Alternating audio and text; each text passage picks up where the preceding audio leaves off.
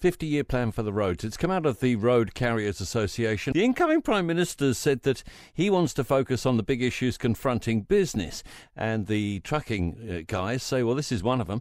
And they're right, of course. We always seem to be playing catch up on roading. Right now, we need some catch up on repairs as well.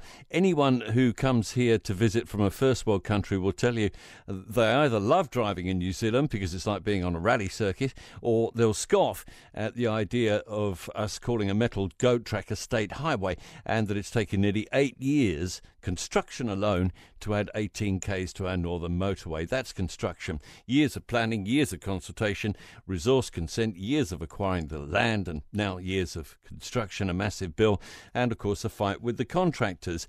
If and when it opens, and maybe the new Prime Minister will actually last long enough to cut the tape on that one, and maybe not, uh, it will have cost $60,000 per metre. Anyway, getting back to the point, Steven Joyce, bless him, had a crack at long term planning with the Roads of Naf- National Significance project. Remember that? Launched in 2009. Uh, we paid more petrol tax and road user charges to cover the cost.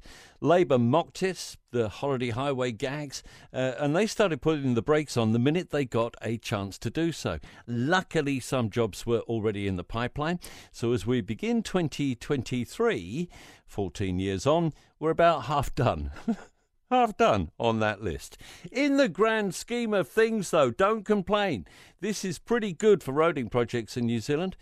It demonstrates, though, how very poorly this stop go approach has been serving us.